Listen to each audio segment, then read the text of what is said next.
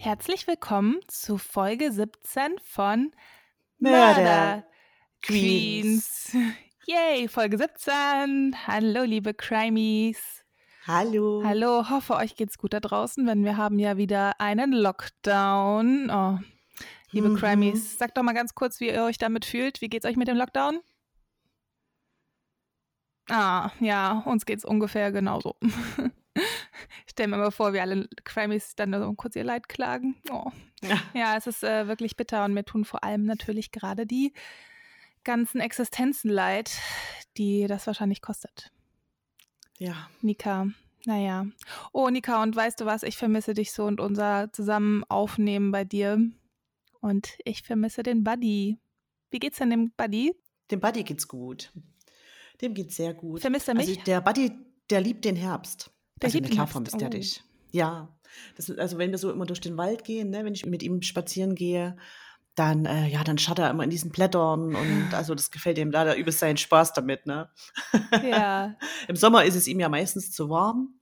Da ist er dann eher faul, aber jetzt, äh, da ist er richtig agil und rennt und ja, Ah, ist happy. süß. Der Mhm. Kleine mit seinen Stummelbeinchen. Vermisst er mich auch so sehr, wie ich ihn vermisse? Hast du ihn mal gefragt?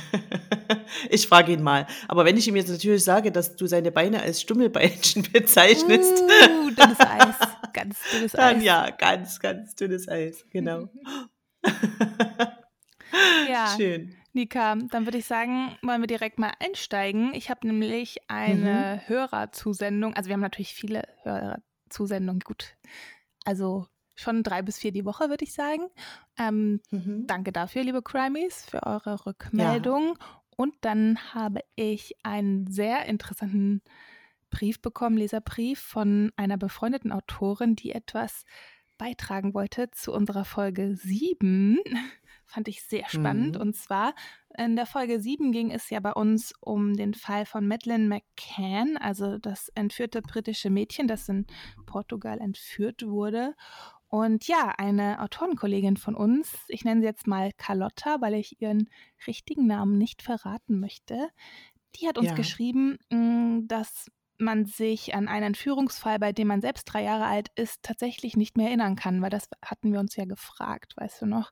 Richtig, ja. sich Madeleine, wenn die heute wirklich irgendwie in Deutschland unter einem anderen Namen lebt, ob die sich gar nicht dran erinnern kann. Und ja, Ja, sie ja. meinte, das kann man tatsächlich nicht, denn genau das ist ihr selbst passiert. Ja, meine Wahnsinn. Reaktion war dann auch so, what the fuck? Carlotta, das wusste ich Mhm. ja gar nicht. Und ja, Ja. mh, ich kenne Carlotta nämlich eigentlich, dachte ich, ziemlich gut, aber das wusste ich noch nicht.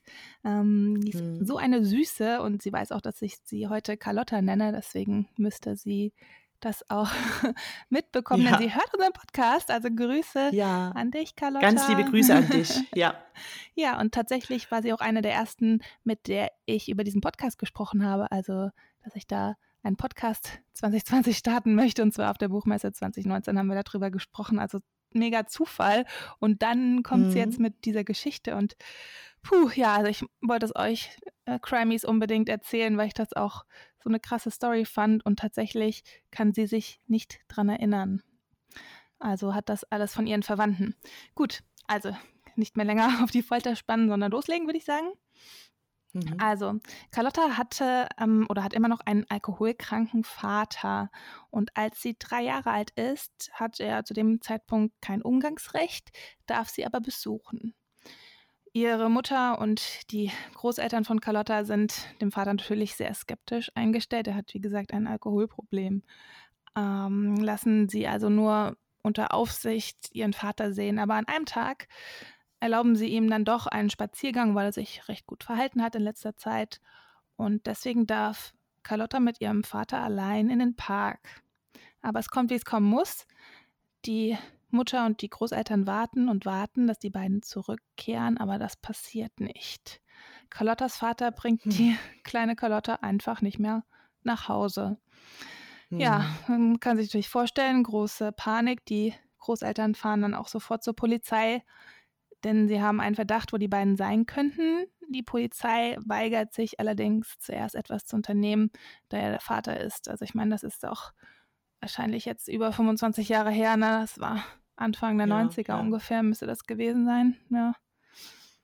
Ja, Und äh, die denken, ja, da ist der Vater, was sollen wir da jetzt machen? Obwohl er kein Mhm. Umgangsrecht hat, ja. Zudem ist dieser Mann zu der Zeit nirgends gemeldet, hat also keinen Wohnsitz. Also man weiß gar nicht, wo man suchen sollte als ja, Polizist. Aber schließlich lassen sich die Beamten dann doch noch breitschlagen auf Drängen der Familie, die die kleine Carlotta bei den Eltern des Vaters vermutet, also in dem Haus der Großeltern Ah, okay. väterlicherseits. Mhm. Und ja, also die Mhm. Polizei weigert sich eigentlich, aber die Großeltern machen so lange Druck, bis sie dann doch einen Wagen mit Blaulicht und auch einen Krankenwagen äh, zu dem Haus der Großeltern väterlicherseits schicken. Und Mhm. ja, da betritt dann die Polizei die vollkommen versiffte Wohnung und sie finden die Sie finden Carlottas Vater mit seinen Eltern stockbesoffen am Küchentisch. Also waren die Eltern Der auch Alkoholiker? Ja, ja. Hm. Also alle drei. okay. Sie finden Carlottas Vater mit seinen Eltern, also Mhm. alle drei stockbesoffen am Küchen, Küchentisch, der mit leeren Bierflaschen übersät ist. Und Oh Mann. die kleine, verängstigte Carlotta ziehen die Polizisten unter dem Küchentisch vor. Also die hat Oh. sich da versteckt. Ja, wie gesagt, erinnert sie sich gar nicht mehr daran, an Zum diese Glück. schreckliche Geschichte, Mhm. denn das war ja die Quintessenz, daran erinnert man sich nicht mit drei Jahren. Ja. Sie weiß aber noch, oder vielleicht ist auch nur die Erzählung von ihrer Großmutter, dass danach ihre Großmutter oder ihre Mutter sie nie mehr allein lassen konnten. Also die hat denen dann immer am Rockzipfel gehangen, selbst wenn die aufs Klo Mhm. wollten und so. Ne? Kann man ja Mhm. nachvollziehen. Ja, Ja. ich hoffe, ich habe das okay erzählt, Carlotta. Ich habe so ein paar Details über deine Mutter zum Beispiel weggelassen, weil man sonst rausfinden könnte, wer du bist. Ja, aber ich fand das Mhm. ziemlich krasse Story und ja, also damit wird die Sache noch wahrscheinlicher, dass falls Madeleine heute lebt, das gar nicht checkt, dass sie das ist. Auf den Bildern vielleicht auch. Ja. ja. Okay. Ja, diese Geschichte. In dem Anfang. Zusammenhang hatten wir ja nur gesagt, weil sie ja diese Auffälligkeit im Auge hat, ne, die Madeleine. Wenn sie dann immer diese Berichte sieht, ob sie sich da mal fragt, vielleicht, Mensch, ich sehe da ja ähnlich oder. Ja, das könnte natürlich sein. Das ne, äh, wäre die Hoffnung, aber viele sagen ja auch, dass sie hm, längst tot ist. Ich hoffe natürlich, dass sie gefunden Ja. wird. richtig. Gut, wollen wir mal mit unseren Fällen anfangen? Also nochmal zur Erinnerung. In jeder Folge von Murder Queens bekommt ihr, liebe Grammys, eine, ein wahres Verbrechen und danach eine Verschwörungstheorie. Und heute bin ich mit Verbrechen dran. Mhm. Dann leg mal los, Nina. Mhm. Dann lege ich los.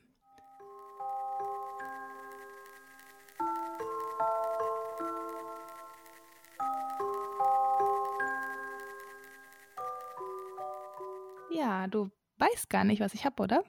Nein, du hast es mir Weißt nicht du, was ich verraten. diese Woche habe? Mhm.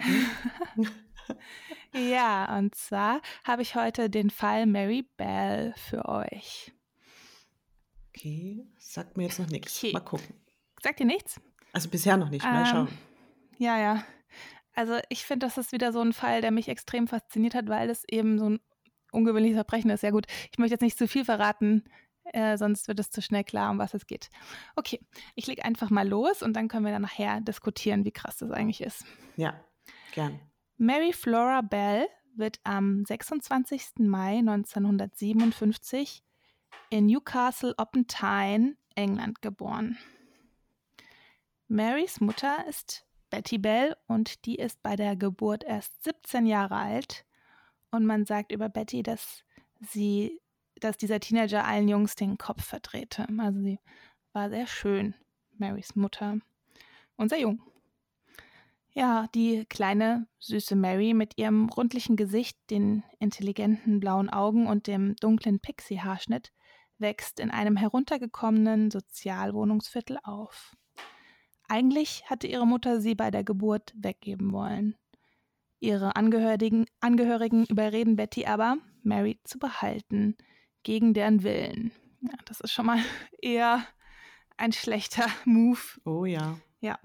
Also kann man sich ja vorstellen, wenn du selbst Teenager bist und dann wirst du jetzt gezwungen, dieses Kind zu behalten. Ja, super. Hm. Keine guten Voraussetzungen. Nee, keine guten Voraussetzungen.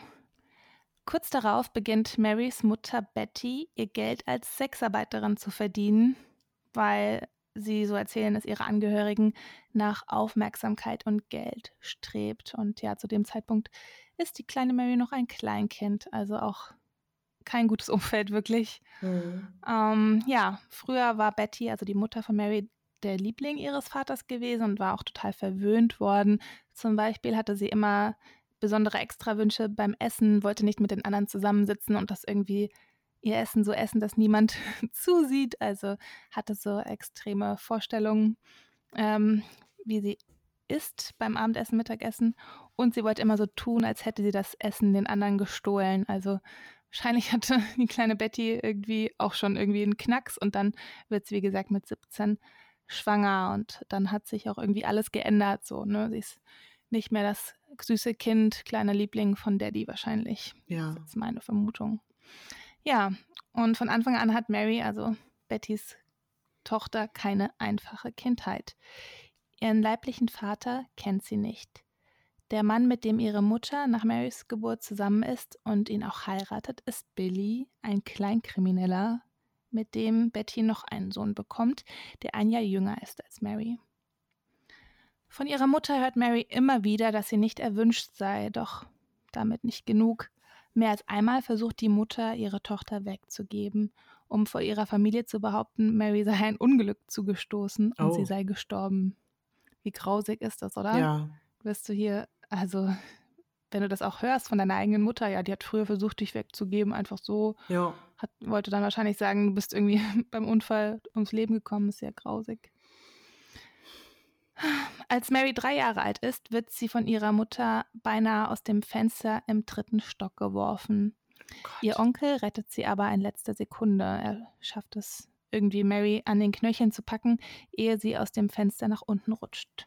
Himmelsbillen.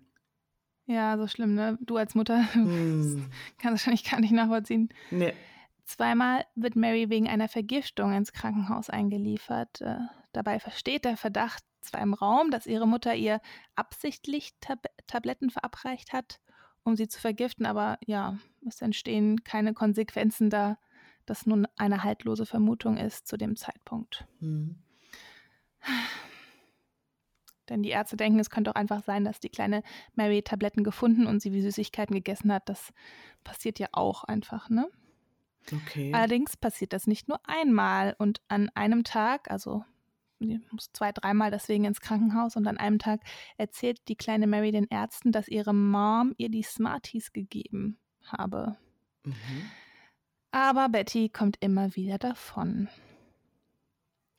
Dazu kommt jetzt noch, dass Marys Mutter sie nahezu jeden Tag heftig verprügelt. Also Betty lässt ihre Aggressionen an der kleinen Mary aus und ja, sie versucht, sie auf der Straße an wildfremde Frauen zu verschenken. Das soll das zweimal passiert sein. Ja, ganz schlimm, ne? Also klar ist Betty auch überfordert, aber das ist jetzt kein Grund, das als Ausrede zu nehmen. Ja, nee. Betty will nämlich die kleine Mary einfach loswerden. Auch einer Nachbarin, die keine Kinder bekommen kann, sich aber welche wünscht, versucht sie Mary zu schenken. Krass, oder? Mhm. Das habe ich selten gehört, dass Frauen zu sowas fähig sind. Ja. Ja, aber nicht nur das, also es kommt noch schlimmer. Mary wird von ihrer Mutter häufig nicht nur physisch, sondern auch psychisch misshandelt. Sie muss sich immer wieder anhören, wie wertlos sie ist. Und Betty gibt ihre Tochter, wann immer sie kann, bei Verwandten ab und geht dann auf die Suche nach Freiern. Also beschäftigt sich nicht mit ihr. Wie muss sich da die kleine Mary gefühlt haben? Ne? Sie ist so, fühlt sich dann wertlos und genau. ja, wie der letzte Abschaum wahrscheinlich. Ja. Man glaubt das ja, wenn Erwachsene sowas sagen als mhm. Kind. Dann, jetzt wird es noch schlimmer. Man denkt, es kommt, kann nicht mehr schlimmer werden für die kleine Mary. Als Mary vier oder fünf Jahre alt ist, überlässt Marys Mutter die kleine Mary ihren Freiern. Also sie oh verkauft nein. ihr Kind an die Männer. Mary wird gezwungen, mit den Freiern ihrer Mutter Oralverkehr auszuüben oder wird für andere sexuelle Handlungen missbraucht. Ey. Ebenfalls zu dieser Zeit wird sie Zeugin, wie ihre Freundin von einem Bus überfahren wird. Ja. So viele traumatische Erlebnisse in der Zeit, da fragt man sich einfach, wie viel kann ein Kind ertragen. Ne? Im Kindergarten, den sie seit 1961 besucht, wird sie auffällig. Sie ist ja, ist ja irgendwie logisch ja. nach allem, was sie durchmachen musste. Also es äh, finde ich jetzt nicht ungewöhnlich, dass das so kommt. Mary ist dort die merkwürdige Einzelgängerin und ja, sie versucht krampfhaft Aufmerksamkeit zu erlangen und wenn das nicht mit gutem Verhalten funktioniert, versucht sie ihr Ziel durch bösartiges Verhalten zu erreichen. Okay.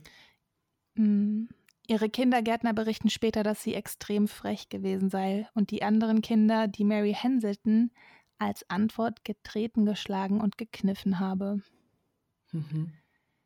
Die Kindergärtnerinnen sind sich einig, dass Mary ein extremes Vorstellungsvermögen, eine Art kranke Fantasie habe. Das zieht sich so durch ihr Leben irgendwie. Sie erfindet zum Beispiel ständig Lügengeschichten.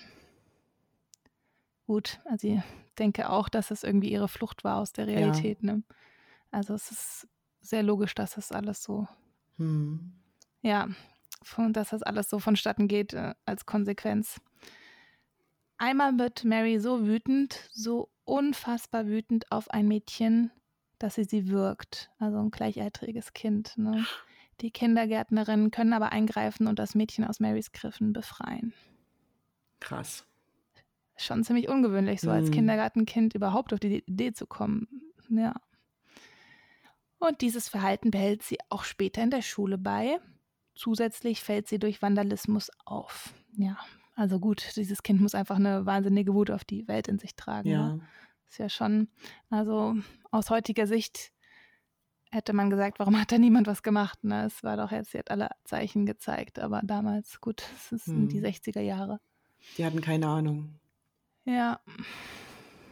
Oder man sagt es ja immer dann im Nachhinein so als Rückschaufehler, hätte doch mal jemand was machen müssen. Warum ja. hat man das nicht gesehen? Gut, insgesamt kann man sich jetzt ein Bild davon machen, wie absolut verwahrlost Mary aufwächst. Mit elf Jahren sieht sie bereits aus wie ein Teenager. Sie muss ja auch einfach schnell erwachsen werden in dieser grausamen Umgebung, in der sie aufwächst. Durch den Missbrauch kommt sie früh in die Pubertät, entwickelt Aggressionen gegen sich selbst und ihre Umwelt. In dieser frühpubertären Phase reagiert Mary mit Gewalt, wenn sie es sich leisten kann, also bei allem, was im Machtgefälle unter ihr steht. Sie quält zum Beispiel Tiere und schikaniert kleinere Kinder. Ja.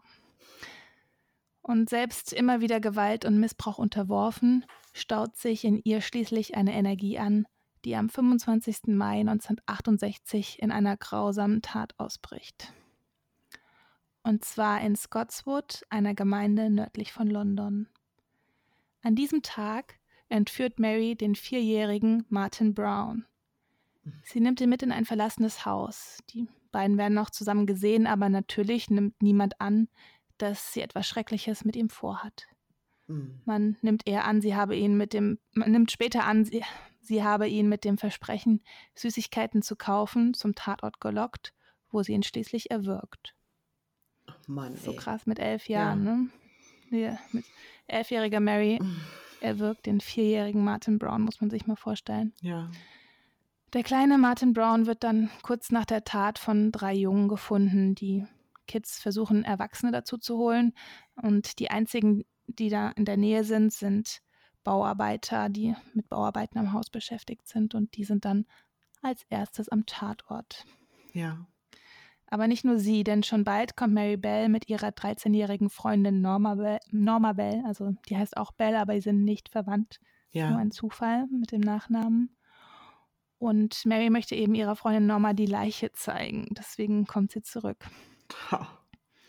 Wie krass, ne? Hm. Mm, ja, Norma ist zwar zwei Jahre älter als Mary, sie verhält sich aber viel jünger als Mary, die eher so die Anführerin in dieser Zweierfreundschaft ist. Mhm. Ja, Norma wird zudem von Lehrern und Verwandten als leicht zurückgeblieben beschrieben und hatte wahrscheinlich auch eine Lernschwäche, wenn man das aus heutiger Sicht beurteilt. Mhm. Norma ist quasi Mitläuferin und Mary Anführerin, obwohl, wie gesagt, Norma zwei Jahre älter ist als Mary, also 13. Ja, die Bauarbeiter befehlen den Mädchen sofort zu verschwinden, die wollen aber irgendwie teilhaben und äh, Aufmerksamkeit. Also laufen sie zu Martins Tante, die recht nahe am Tatort wohnt. Also Martin ist das tote Kind. Mhm. Und berichten ihr, dass ihr Neffe tot aufgefunden worden sei.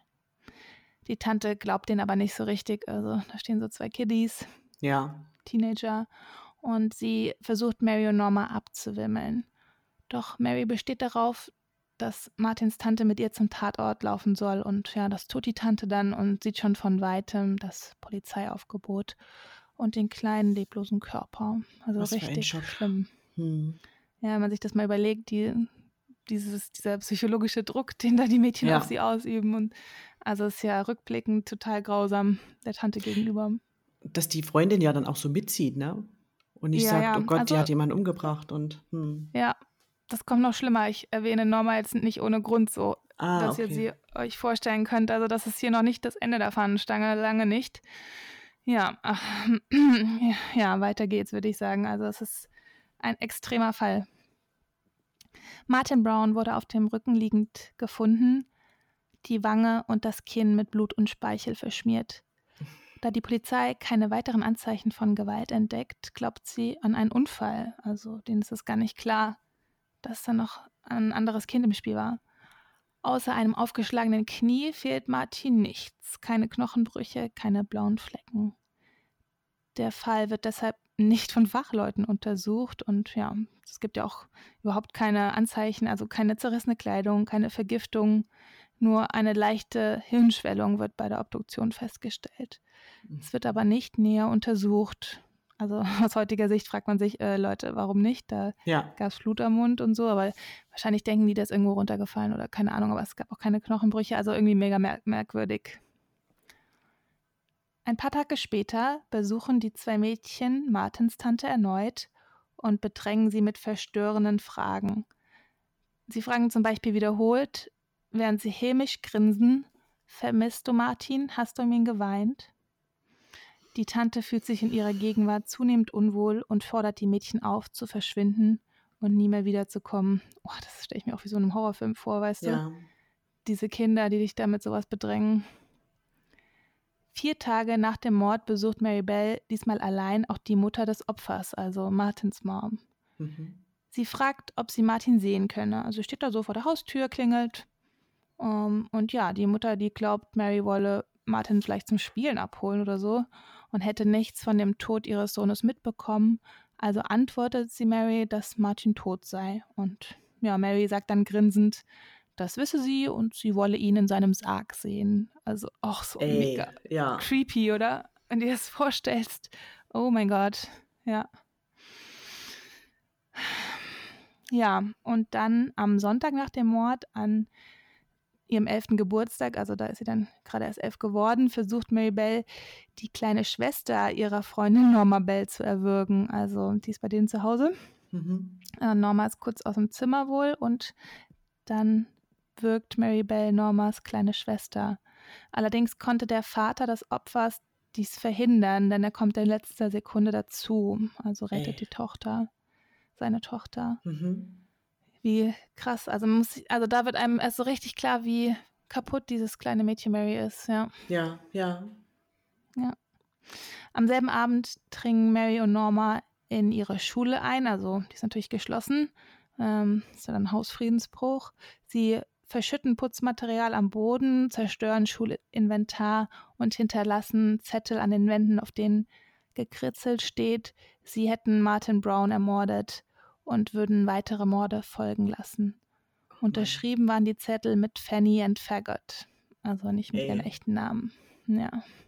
Entschuldige, dass ich dich mal kurz unterbreche. Ähm, Ja. wenn, wenn der Vater da aber ja dazugekommen ist, ne, hat er da nichts irgendwie unternommen oder dann bei ihrer Mutter mal angerufen oder also wenn er dazukommt, wie Nee. sie da sein Kind wirkt, ähm, Nee, unternimmst also du ja eigentlich was. Ja, ne? ja, aber in der Zeit, man weiß ja auch nicht, was man, die ist gerade elf geworden, ne? Was sagt man da? Also es, es ist, ich stelle mir das so vor, dass er so gedacht hat, okay, das ist irgendein Spiel aus der, also ausgeartet, ja, aus dem Ruder gelaufen.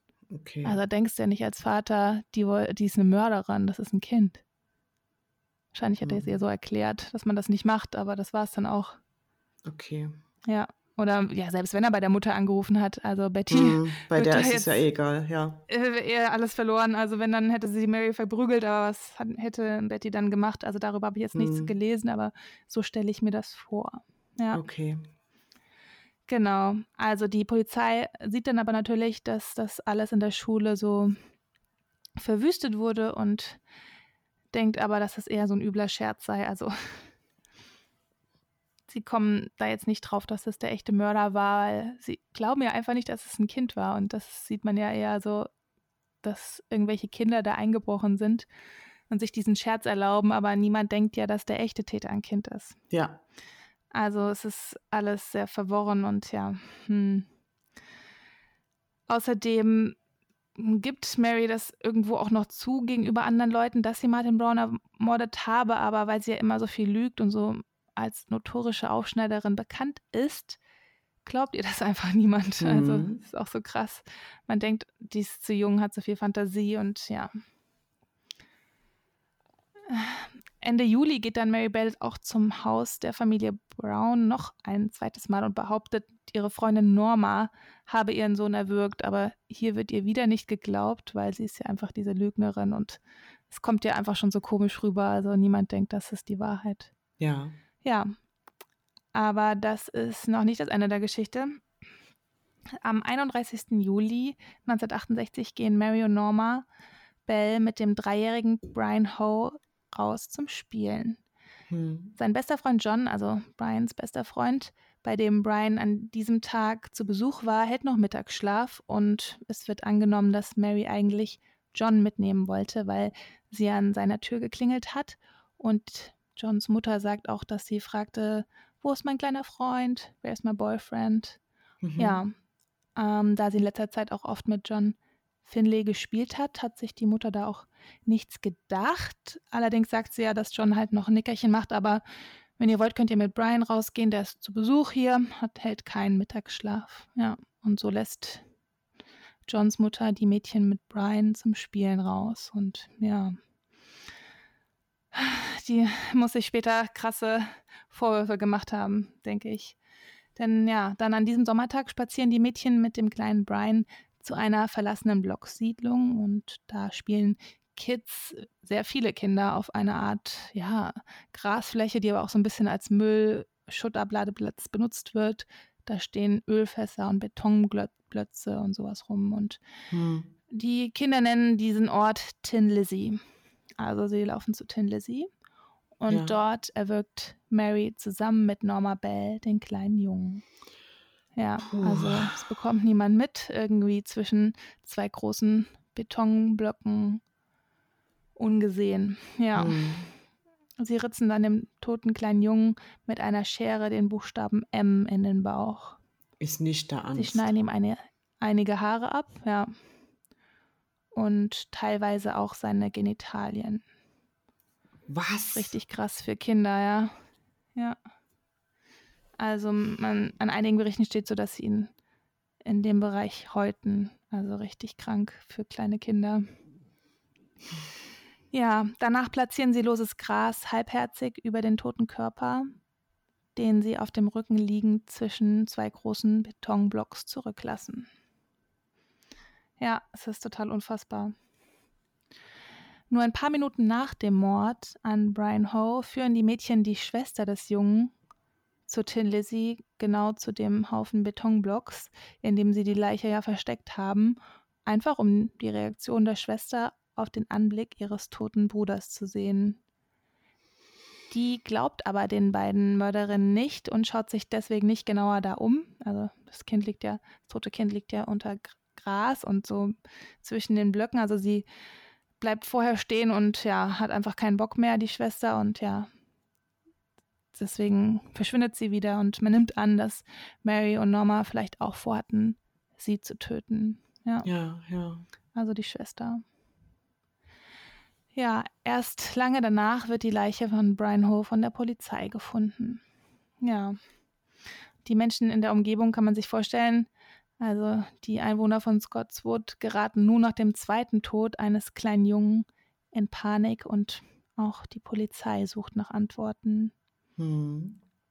Den Ermittlern fällt während ihrer Arbeit auf, dass das Kind von einem anderen Kind erwürgt worden sein muss, denn ein Erwachsener hätte andere und schlimmere Wunden, also größere blaue Flecken am Hals von Brian erzeugt. Also Mhm. die merken schnell, das muss eine kleine Hand gewesen sein. Oh mein Gott, wie so einem Horrorfilm, Ja. denke ich. Die ist ja sehr, dass sie sich da äh, gedacht haben müssen. Ja. Und daraufhin werden die Kinder aus der Umgebung von der Polizei befragt. Und zwei von ihnen verhalten sich in den Augen der Ermittler während der Befragung sehr seltsam. Hm. Das ist die 13-jährige Norma Bell, denn die scheint von dem Mord offensichtlich begeistert und die Polizei bemerkt, dass sie während der Befragung immer wieder lächelt, als wäre das Ganze nur ein Spiel. Boah, das ist auch so Ja. gruselig wie in einem Horrorfilm. Ich kann es Ja. nicht oft genug sagen. Ja. Die elfjährige Mary Bell reagiert ebenfalls merkwürdig.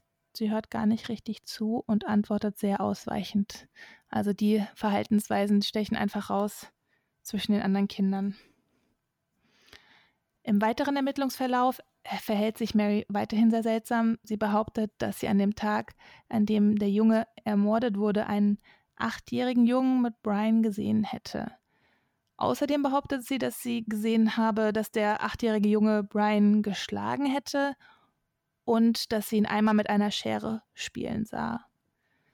Ja, aber der Junge, auf den sie mit ihrem Finger zeigt, war an dem Nachmittag, als Brian ermordet wurde, auf dem Flughafen gewesen, hat also ein Alibi.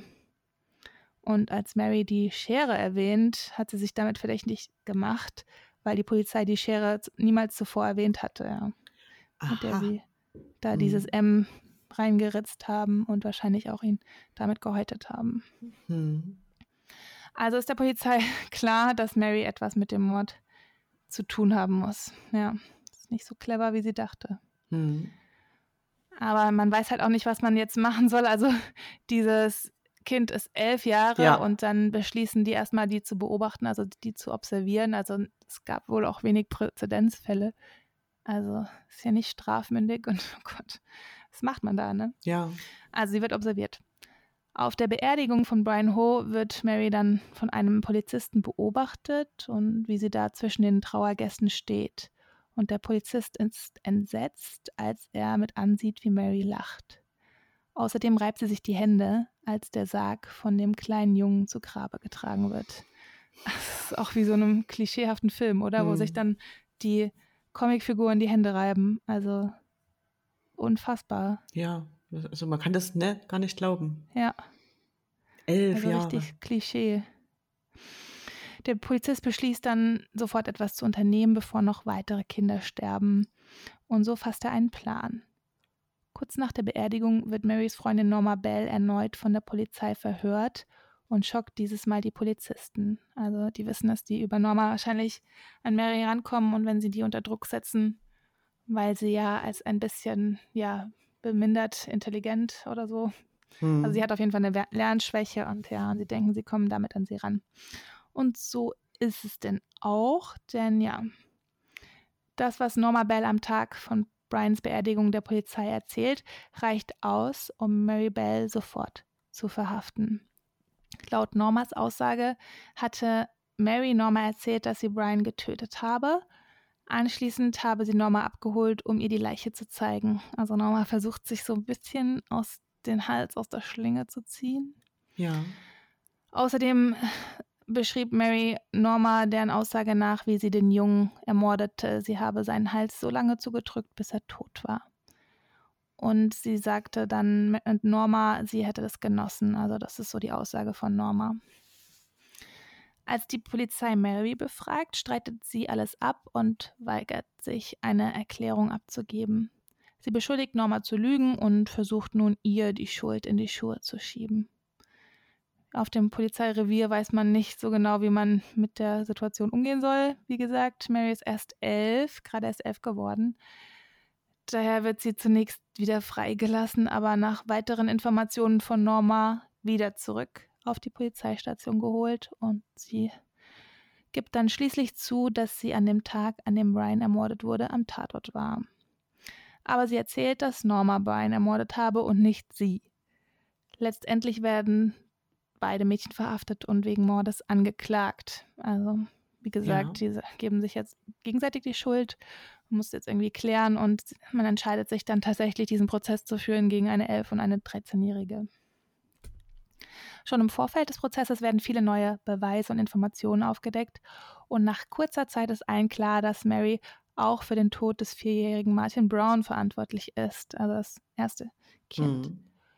Marys gesamtes Verhalten und der große Mangel an Emotionen veranlassen Psychiater, sie als psychopathisch einzuordnen. Also sie ist teilnahmslos, kalt, freut sich eher über manche grausigen Beschreibungen. Und auch außerhalb des Gerichtssaals wird natürlich nach dem Warum gesucht. Die Öffentlichkeit ist geschockt von diesen Taten, von diesen mutmaßlichen Täterinnen.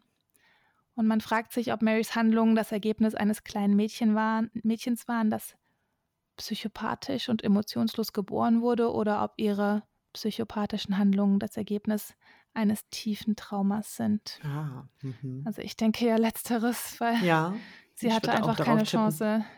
Sie hatte wenig Chancen, sich normal zu entwickeln, würde mhm. ich sagen. Am 5. Dezember 1968 beginnt der neuntägige Prozess gegen Mary Bell und Norma Bell. Die Mädchen werden wegen Totschlags in zwei Fällen angeklagt. Der Prozess wird, wie man sich denken kann, von einem für die damalige Zeit großen Presseaufgebot verfolgt. Es gab es einfach super selten, ne? das Kinder töten. Ja. Deswegen finde ich diesen Fall auch so spannend. Kinder, die töten, denkt man ja nicht. Beide Mädchen sagen während des Prozesses aus und verwickeln sich in Widersprüche. Die vor Gericht anwesenden Psychologen sagten, dass Mary klassische Symptome der Psychopathie aufweise und von daher nicht voll schuldfähig wäre. Ja, das ist jetzt die Frage, ne? Wie verurteilt man so ein Kind, das ja, auch nicht ja. schuldfähig ist? Also, großes Dilemma. Lange scheint Mary keinerlei Reue zu empfinden. Sie erzählt vor Gericht, wie sie Brians Luftröhre zugedrückt und auf seine Lungen gedrückt habe. Während des Prozesses beschuldigen sich die Mädchen weiter gegenseitig wobei Norma Bells Versionen plausibler klingen. Auch das Verhalten Mary Bells vor und nach den Morden bestätigt sie als Haupttäterin. Ebenso Aufzeichnungen über die Verbrechen, die Mary Bell in einem Notizbuch hinterlassen hatte. Aha. Also das kommt noch dazu, dass dieses Notizheft gefunden wird. Mhm. Dazu kam, dass Norma Bell durch ihr herzerweichendes Benehmen vor Gericht deutlich mehr Sympathien bei den Geschworenen gewann als die kühl und zeitweise aggressiv agierende Mary Bell. Ja. Obwohl Norma zwei Jahre älter ist, waren sich alle einig, also die Geschworenen und alle im Gericht, dass bei dieser Freundschaft Mary den Ton angab. Und so wird Mary am 13. Dezember 1968 von den Geschworenen des zweifachen Totschlags für schuldig befunden und zu lebenslanger Haft verurteilt. Oh je, also die Urteilsfindung, da beneide ich niemanden. Also ja. wie, wie, müssen die das gemacht haben bei einem Kind? Das ist jetzt auch die Frage, ne, ob das ein bisschen zu hart ist für ein Kind, das sich wahrscheinlich später als Erwachsene da mega distanzieren würde von so einer Tat. Gut, ich möchte jetzt nicht urteilen, was hier jetzt richtig oder falsch war. Norma Bell wird freigesprochen, aber später wegen des Einbruchs in die Schule zu drei Jahren auf Bewährung verurteilt und unter psychiatrische Aufsicht gestellt. Mhm. Weil es in England zu der Zeit keine Institutionen gab, Institutionen gab, um Mörder im Kindesalter einzusperren und Mary Bell für die Kinder eines normalen Erziehungsheims zu gefährlich werden könnte, wird sie dann im Februar 1969 in einem geschlossenen Internat für Jungen untergebracht. Dort blüht Mary auf und sieht den Internatsleiter als Ersatzvater an. In der Zwischenzeit verkauft übrigens ihre Mutter Marys Geschichte an die Presse. Ganz also die toll. Mutter ist ja super dreist. Mhm. Hast dann auch so ein Interview gehört und ihre Stimme ist einfach so, die ist sich keiner Schuld bewusst. Also, wenn ihr euch mal so Interview mit Betty Bell anhört, also es ist krass. Ja, mit 16 Jahren im November 1973 wird Mary gegen den Widerstand des Internatsleiters in ein Frauengefängnis überstellt. Dort fällt sie in alte Verhaltensmuster zurück. Also wahrscheinlich war das auch echt ein Fehler. Die ist ja dann an der Internatsschule mega aufgeblüht und dann, ja, mhm. muss sie ins Gefängnis. 1980 wird sie im Alter von 23 Jahren aus der Haft entlassen. Und nach ihrer Entlassung zieht Mary Bell mit einem Mann zusammen, den sie 1984 heiratet. Bald darauf bekommt das Paar eine Tochter. Als die Ehe 1988 in die Brüche geht, zieht sie mit einem anderen Mann und ihrer Tochter in ein Dorf im Nordosten Englands. Die Nachbarn, die ihre Vergangenheit in Erfahrung bringen, demonstrieren bald darauf vor ihrem Haus und fordern sie auf, ihr Dorf zu verlassen. Oh Gott, ja, was für ein Leben. Ja. Vor allem auch für das Artikel, Kind dann. Ja, ja, ganz schlimm, ne? Und ich meine, ich kann mir das halt vorstellen, dass sie sich als Erwachsene da total distanzieren möchte von ihrer Tat.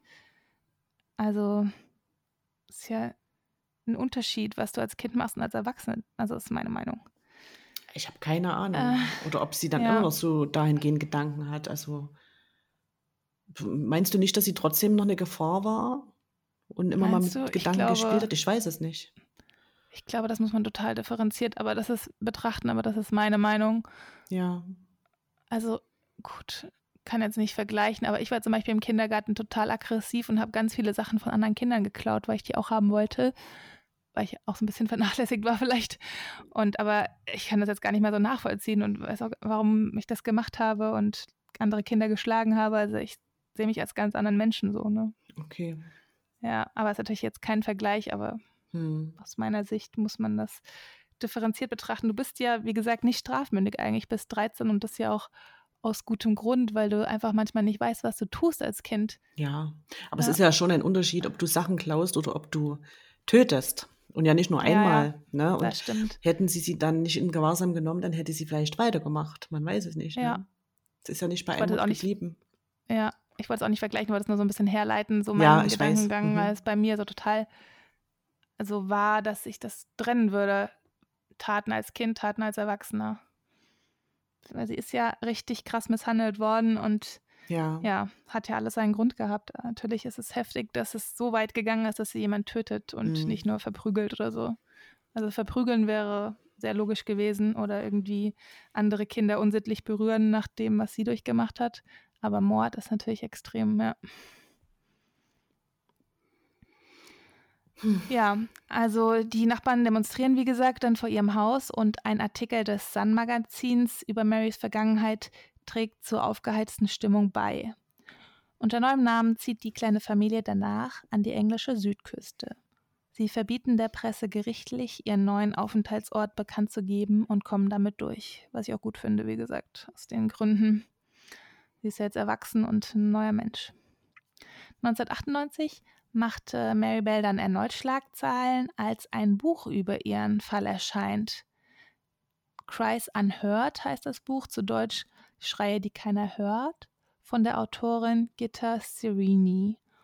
Und die Tatsache, dass ihr für die Mitarbeit 15.000 Pfund bezahlt wurden, werteten Politiker und Presse als Profitausschlachtung eines Verbrechens.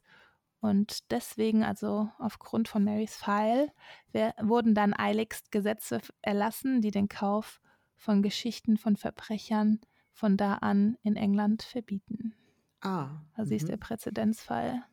Mhm. Finde ich immer spannend, solche Fälle, die irgendwas ausgelöst haben ja. von Gesetzen. So Amber Alert zum Beispiel finde ich auch spannend. Den Fall wollte ich auch unbedingt. Werde ich auf jeden Fall nochmal bringen, Amber Alert. Mhm. Einige Parlamentarier forderten sogar ein Verbot des Buchs, aber damit sind die nicht durchgekommen, soviel ich weiß.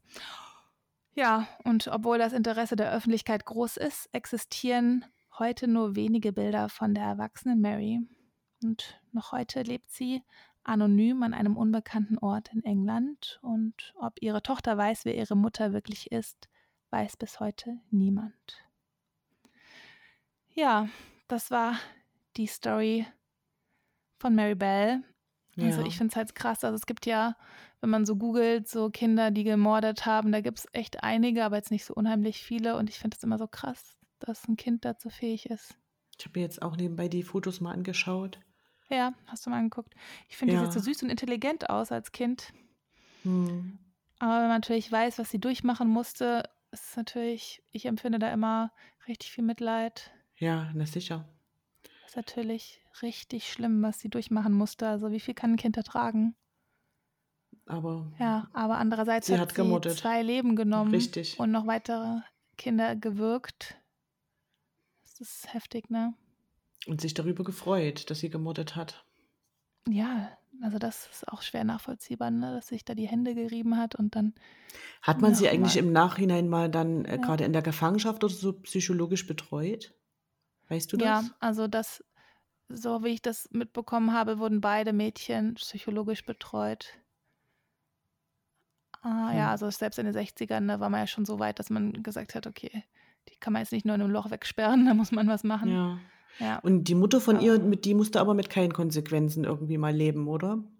nö, also so viel ich weiß, hat sie einfach die Geschichte verkauft und hat damit auch noch so ein bisschen Ruhm eingeheimst und sich da ziemlich gut gefühlt. Also das Interview, das ich gehört habe, da fand sie sich schon ziemlich cool. Also, wenn ich das mal so aus meiner Wertung sagen darf. Na super. Ja, aber ich finde es auch echt heftig, dass sie sich da so gefreut hat, die kleine Mary. Also über Hm. das Leid von Ja, den Verwandten, von der Mutter von Martin. Das ist wirklich schwer nachvollziehbar, wie sie ja. da nicht, also die normale Reaktion wäre doch eher so, dass sie Angst hat, entdeckt zu werden und dann doch irgendwie Reue empfindet, aber offensichtlich hat sie keine Reue empfunden. Ja, und das ist schon ein bisschen psychopathisch, ne, wenn man Ja, dann keine ja. Reue empfindet. Gut. Hm. Ja, kanntet ihr den Fall schon, Crimies? Sagt uns das doch mal auf Instagram zum Beispiel bei murderqueens.podcast. Da werden wir auch wieder eine Abstimmung machen, ob ihr den schon Hm. kanntet, ob ihr uns gehört habt. Ja, was ihr glaubt, war das jetzt, ähm, ja, hat sie die gerechte Strafe bekommen oder darf man Elfjährige nicht bestrafen? Das ist so heftig eigentlich, die Frage. Ja. Ja, oder kennst du diesen einen kleinen Jungen? Das ist auch so ein krasser Fall, der war, glaube ich, acht und der hat aus Eifersucht die Freundin seines Vaters im Schlaf erschossen und die war auch noch schwanger. Also wahrscheinlich Oh. Eifersucht Sucht auf das neue Kind und dann, Hm, hm. das ist manch, manche Kinder, ich weiß auch nicht, ja, Hm. richtig heftig. Ja. Wenn Kinder töten. Bringt einen schon zum Nachdenken, ne? Genau. Es gibt schon so ein paar bekannte Fälle. Hm. Ja, Nika, wie kommen wir jetzt aus diesem Tief wieder raus? Ich Also, habe keine Ahnung. wie wär's, wenn du uns eine Verschwörungstheorie erzählst, den Crimies und mir? Das mache ich. Seid ihr bereit? Sowas von bereit.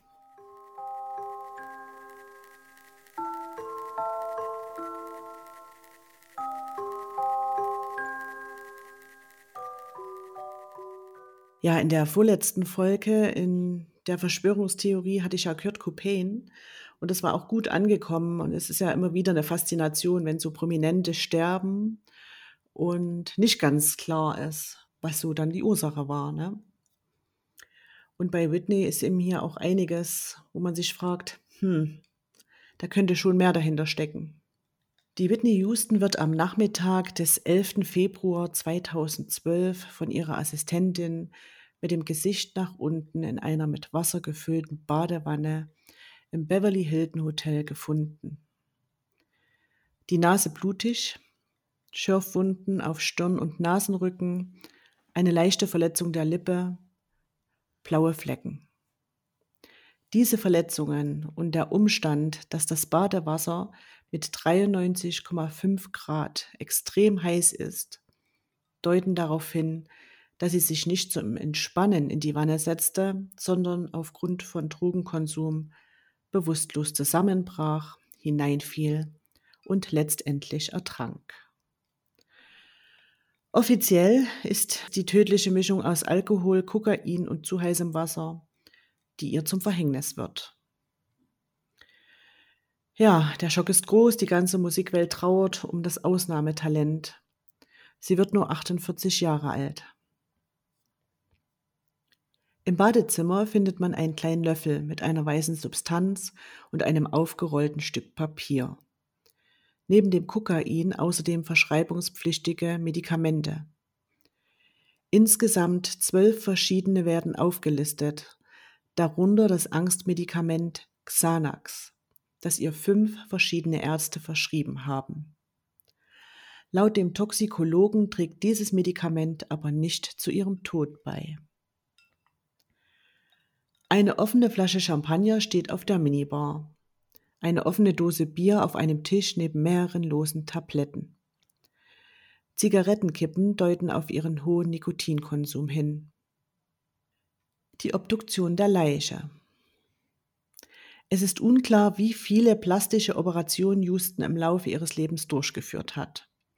Laut dem Obduktionsbericht hat sie sich einer Brustvergrößerung unterzogen. Kleine Narben und die Umrisse der Brustprothese sind sichtbar. Auf ihrem Oberkörper befinden sich zwei Defibrillatorpflaster, die auf die lebensrettenden Bemühungen der Sanitäter hinweisen.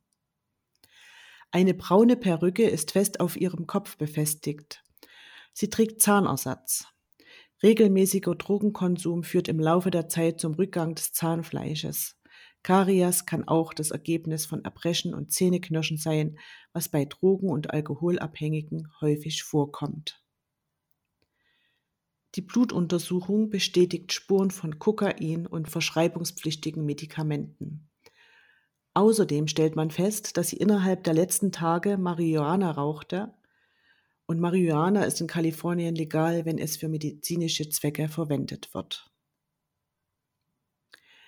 Der Forensiker Bruce Goldberger sagt, der toxikologische Bericht deutet darauf hin, dass sie zum Zeitpunkt ihres Todes akut von Kokain berauscht war und wiederholt Kokain konsumiert hat. Doch es gibt Ungereimtheiten, die Verschwörungstheoretiker an Mord glauben lassen. Der Privatermittler Paul Hübel sieht anhand der Verletzungen klare Anzeichen eines Kampfes und beschuldigt Whitneys Drogendealer, bei denen sie erhebliche Schulden hat, sie ermordet zu haben. Er behauptet, im Besitz von belastendem Videomaterial zu sein und beweisen zu können, dass Whitney ermordet wurde. Angeblich sieht man auf dem Video zwei Männer, vermutlich Auftragsmörder, die das Beverly Hilton Hotel genau in der Zeit betreten, in der sie allein auf ihrem Zimmer ist. Bewiesen wird das allerdings nie. Nach Whitneys Tod fällt ihre Tochter Bobby Christina, die aus der gescheiterten Ehe mit Sänger Bobby Brown stammt, in ein tiefes Loch. Sie kann den Verlust ihrer Mutter nicht verkraften. Ihr Ziehbruder Nick Gordon ist es, der ihr in dieser schweren Zeit beisteht. Ihn hat Whitney im Alter von zwölf Jahren bei sich aufgenommen. Nach der Scheidung von Bobby Brown 2007 zieht die Sängerin den Waisen und ihre Tochter allein auf. Die beiden verlieben sich nach Whitneys Tod und geben ihre Beziehung öffentlich bekannt sehr zum Ärger der Familie, die diese Verbindung kritisch beäugt. Gordons bester Freund, der Drogendealer Max Lomas, ist mit seiner Freundin Daniela in der Nacht des 31. Januar 2015 bei Bobby Christina zu Besuch. Sie übernachten mit in deren Haus. Daniela und Max hören zu später Stunde lauten Krach aus dem Schlafzimmer. Zuerst denken die beiden, Bobby Christina und Nick Gordon vergnügen sich dort miteinander, aber dann merken sie, dass sie sich heftig streiten. Gordon attackiert sie, schlägt ihr dabei wohl sogar einen Zahn aus. Später finden sie Bobby Christina bewusstlos in der Badewanne und wählen den Notruf. Nur knapp drei Jahre nach dem Tod ihrer geliebten Mutter ereilt ihre 22-jährige Tochter ein ähnliches Schicksal. Sie stirbt am 26. Juli 2015 nach einigen Monaten im Koma an den Folgen von Hirnschäden und einer Lungenembolie. Man fragt sich eben jetzt, sind die beinahe identischen Todesumstände von Mutter und Tochter ein schrecklicher Zufall? Spekulationen werden laut, dass es sich nicht um einen tragischen Unfall, sondern um Mord handelt. Nick Gordon wird unterstellt, etwas mit dem Tod der beiden zu tun zu haben. Laut Whitneys Obduktion spielen chronischer Kokainkonsum und eine Herzkrankheit bei ihrem Ertrinken eine Rolle. Doch genauso wie bei ihr weist auch Bobby Christinas lebloser Körper Verletzungen auf. Und wie bei Bobby Christina wird Nick Gordon auch in der Todesnacht der 48-jährigen Whitney nicht weit und hielt sich im selben Hotel auf. Bobby Christinas Autopsiebericht belegt, dass sie auch unter Drogeneinfluss stand. Woran sie genau starb, konnten Gerichtsmediziner nie zweifellos ermitteln. Die Umstände ihres Todes sind bis heute nicht geklärt. Zwar wurde die Einnahme von Morphin, Kokain, Alkohol und Medikamenten nachgewiesen, doch es bleibt unklar, ob sie sich das Leben nahm, getötet wurde oder ob es ein Unfall war. Ihre Familie sieht die Schuld bei Gordon und wirft ihm vor, seine Freundin verprügelt, ihr einen giftigen Cocktail verabreicht und sie wie ihre Mutter mit dem Gesicht nach unten in die Badewanne gelegt zu haben. Zwischen Mutter und Tochter gibt es klare Parallelen, wie die beiden verletzt und mit Drogen betäubt in der Badewanne vorgefunden wurden. Also beide mit dem Gesicht nach unten. Hm. Ist schon seltsam, ne? Das ist auf jeden Fall ein krasser Zufall, oder? Ja. Also heftig, Mutter und Tochter. Hm. Der Nick Gordon, der war angeblich in der Whitneys Vermögen her und wollte später wohl auch Bobby Christina abkassieren. Aber macht ihn das eben letztendlich zum Mörder, ne? Er wurde in dem Fall nie strafrechtlich angeklagt, jedoch in einem zivilen Verfahren wegen widerrechtlicher Tötung zur Rechenschaft gezogen. Ein Richter in Atlanta ordnete an, dass er Browns Nachlass 36 Millionen Dollar zahlen müsse.